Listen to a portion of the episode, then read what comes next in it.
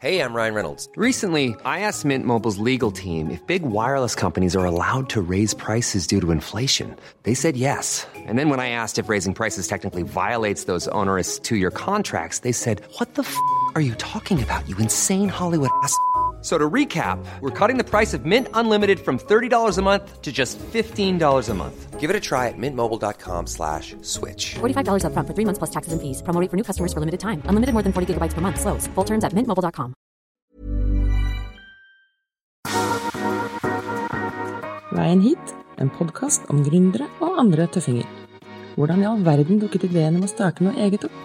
I denne podden snakker jeg, Hilde Orell Finansavisen, med gründere og andre tøffinger både om veien hit, omveiene, snarveiene og veien videre.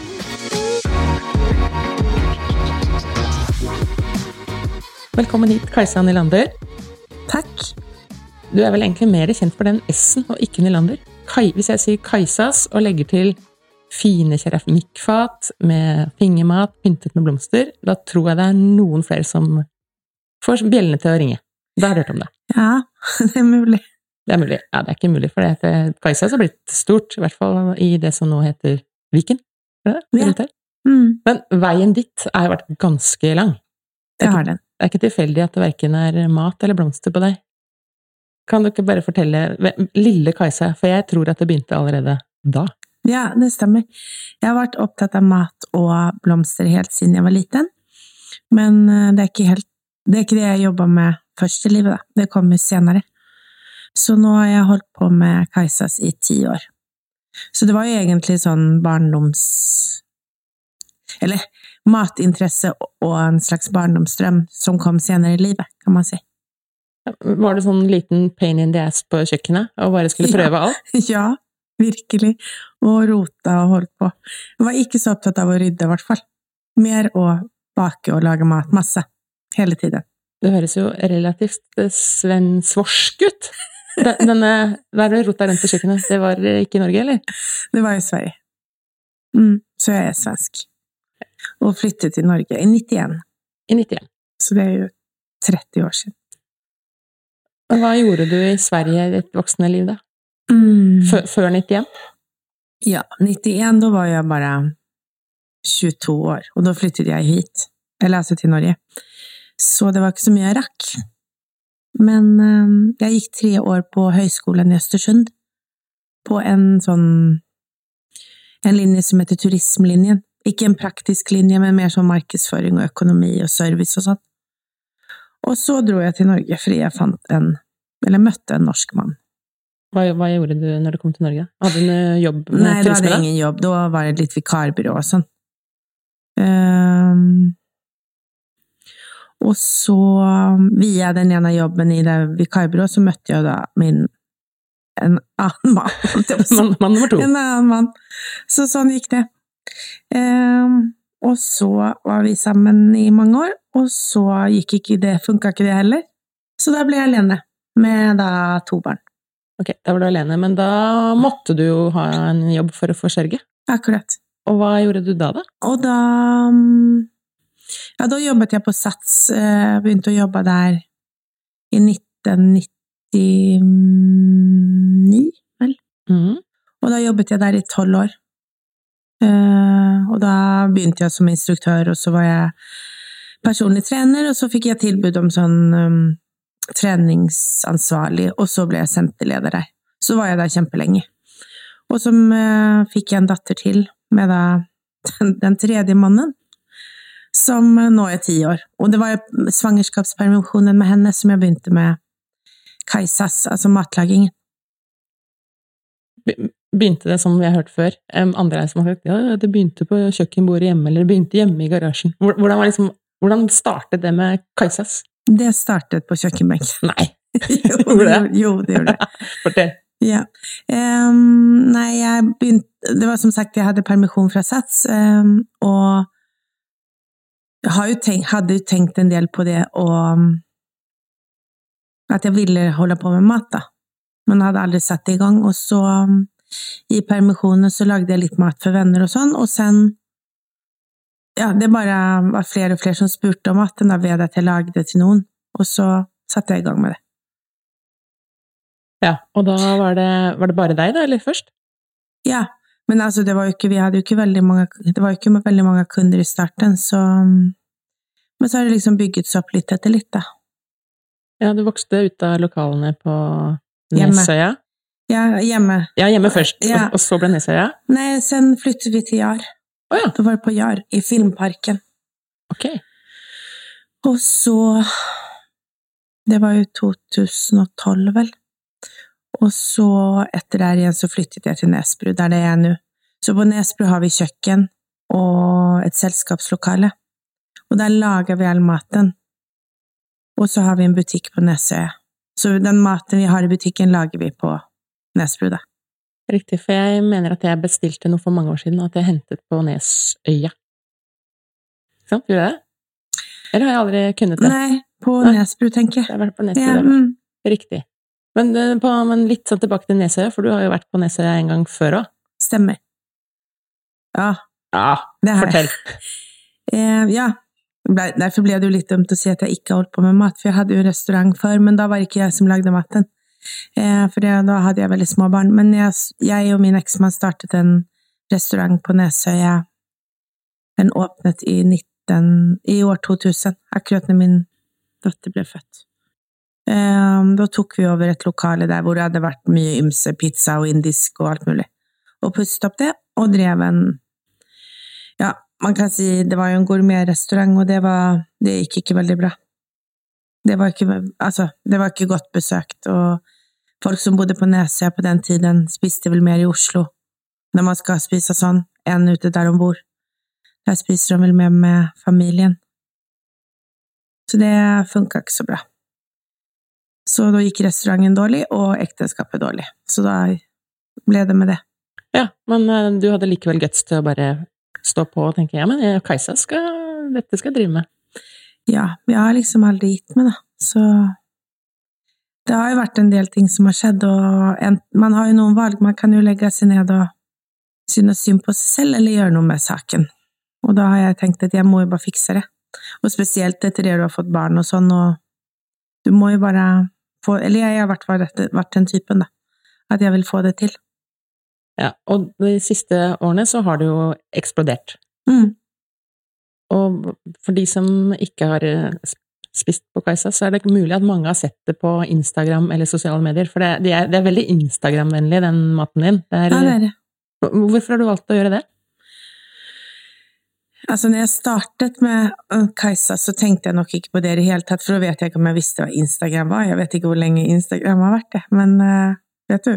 Nei, jeg aner ikke, men eh, den, den ser jo veldig, veldig sånn kunstnerisk Ja, ut, og det det er mye, det. mye Mm. farger, mye blomster. Ja, men det var jo liksom når jeg, Fra helt jeg startet, så er jeg jo opptatt både av maten, altså å lage mat og smakene og sånn, men så er jeg veldig opptatt av hvordan ting ser ut, da.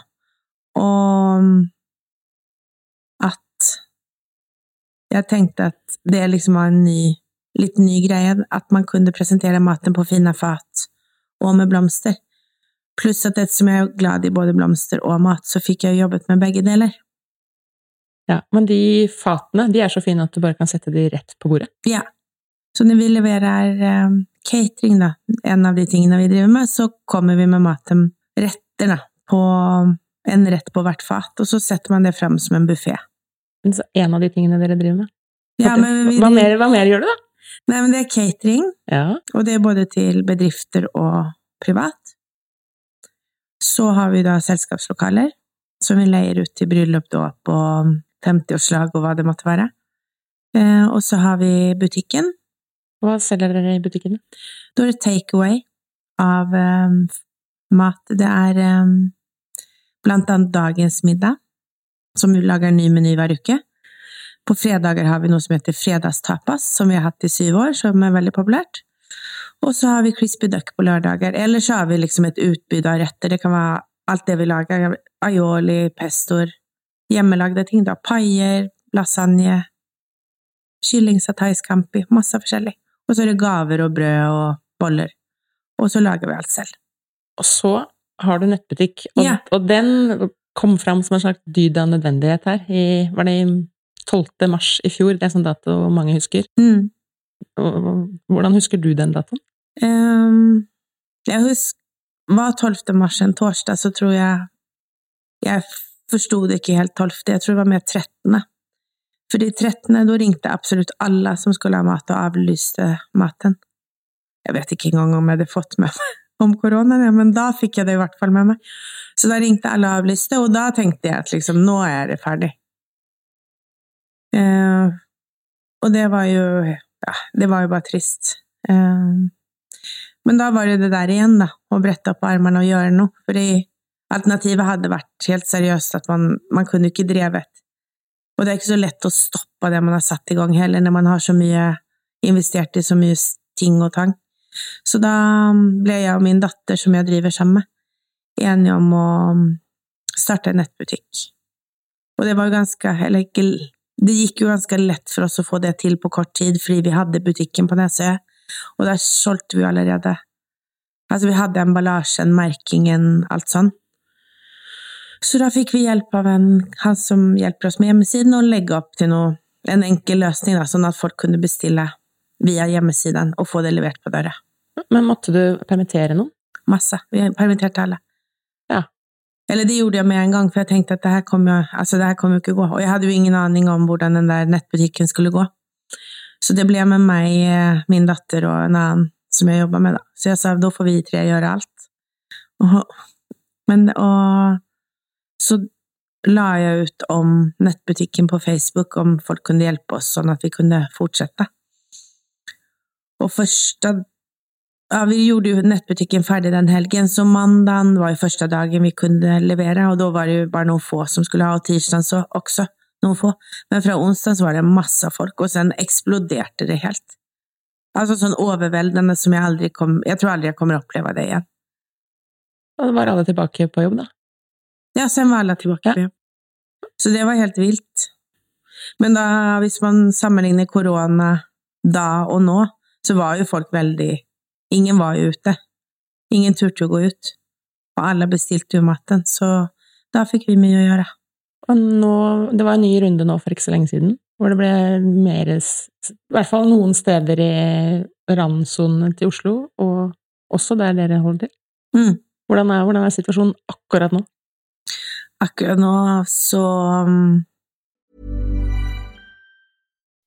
When you make decisions for your company, you look for the no brainers. If you have a lot of mailing to do, stamps.com is the ultimate no brainer. Use the stamps.com mobile app to mail everything you need to keep your business running with up to 89% off USPS and UPS. Make the same no brainer decision as over 1 million other businesses with stamps.com. Use code PROGRAM for a special offer. That's stamps.com code PROGRAM. Vil jeg si at det er den kjipeste runden av de tre vi har hatt.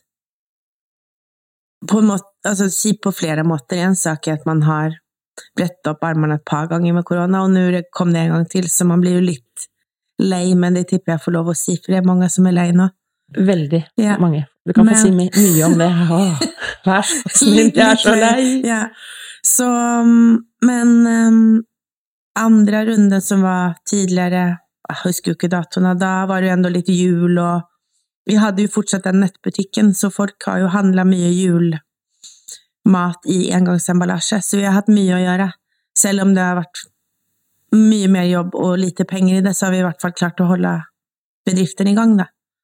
Men nå er det jo ikke jul heller. Nå er det jo bare ingenting. Så nå er det jo veldig rolig på alle fronter, faktisk. Så litt mer bekymringer nå, da. Kun, hvis, det- dukker opp noen kunder, ja, det gjør det, men er det da stort sett uh, herr og fru som ikke gidder å lage middag, eller er det For da er det ikke noe lov med store selskaper heller. Men altså, hvem, hvem er liksom Kajsa-kundene nå? Akkurat nå, Ja. da er det kanskje deg som skal ha Nei, du bor i Oslo, så du får ikke ha gjester. Men hvis du bor i Asker, så kan det være en familie som har tre gjester, for eksempel. For det får være familie pluss fem gjester. Så det er noen som bestiller catering. Men det er veldig lite catering nå. Det er mer i den nettbutikken, da, og da er det jo familier som vil ha middag levert på døra. Middag eller fredagstapas, eller at de vil kose seg. nå er det akkurat nå er det kjipt, vi kan snakke mye om det, men det, det trenger vi ikke. trenger vi ikke. Fordi at hvis vi tar på de der litt sånn gladbrillene igjen, Ja. så vet jo jeg at du har jo mange drømmer, du, i tillegg til det du allerede har fått til. Det har jeg. Jeg kunne tenke meg Altså, generelt så elsker jeg å jobbe med service og det å gjøre folk glad med mat. Så jeg kunne godt tenke meg å ha både restaurant og hotell, og kanskje noen gamlehjem. Veldig sånn koselig gamlehjem. Tror du du kommer til å gjennomføre noe av det? Punkt én er nå å komme seg gjennom koronaen, og så tar det derfra. Fordi nå er det jo Jeg prøver hver eneste dag å være positiv og komme på jobb og motivere de andre, sånn at det er en god følelse, ikke sant, for ellers så blir det jo bare ingenting av det her. Så å stå på så godt man kan, men um, det vel kanskje ikke akkurat nå jeg drømmer, drømmer mest om de tingene, for det hører jo litt sammen med at man må jo føle at det man driver med går bra, så man har økonomi å gjøre det andre. Og vi er ikke helt der nå. Hotell eh, det er kanskje vært litt forsiktig med, i hvert fall. Det er litt, litt dårlig med reising for tiden. Men, Men, men gamlehjem, altså bare drodle høyt, et koselig gamlehjem. Det er eh, Jeg syns jo veldig mange av de hjemmene jeg har vært og besøkt, er det stikk motsatte. Det er jo det bare OSO-institusjon lang vei. Jeg bare tenker på egne foreldre. Jeg har jo ikke jeg har egentlig ikke lyst til at de skal bo der. Nei, nei, nei. Nei, det hadde faktisk vært noe. Hva slags eh, Veldig koselig. Ja, Ja, fortell. Hva, hva, hva, hva foregår oppi gamlehjemhodet ditt nå? Hva tror du kunne vært mulig? Det, jeg har ikke tenkt Det er jo mer det at jeg ser for meg liksom at det er koselig, og at man får god middag, og at man kan Ja, øh, noen leser dikt, eller øh, de får vin til maten, eller At man blir godt stelt, da. At man kanskje får en finere pysj enn på det andre stedet, og finere sengetøy og bedre seng og alt litt mer lyks, da. Det hadde vært noe. Er det noe mer du da brenner inne med, som du gjerne da vil Så nå kan du faktisk få lov å slå et slag for Kajsas i disse litt kjipe tider. Um, det er jo hyggelig Eller uansett så syns jeg folk skal fortsette å kose seg. Fordi at eh, hvis ikke blir jo bare alt trist. Og det har jo litt med den innstillingen å gjøre når man står opp, at kan vi gjøre noe i dag så det blir bedre? Gjør det bedre. Og det kan det jo være om vi spiser god mat og ja, generelt har det hyggelig med dem som er rundt oss, da. Istedenfor at vi bare blir Alt bare blir trist tenker jeg. Da tenker jeg at da skal vi avslutte der, og så skal vi ta det med oss. Det, så i morgen når vi står opp, så skal vi tenke hva kan vi gjøre i dag for å få en litt bedre dag? Helt enig. Nå har du hørt podkasten Veien hit med Hilde Orell og produsent Lotta Kirschbom. Allerede neste torsdag kommer det en ny episode. Og hvis du vil være med, så blir vi superhappy. Bare send oss en eh, mail på veien hit at finansavisen.no, så kan vi dele din historie også.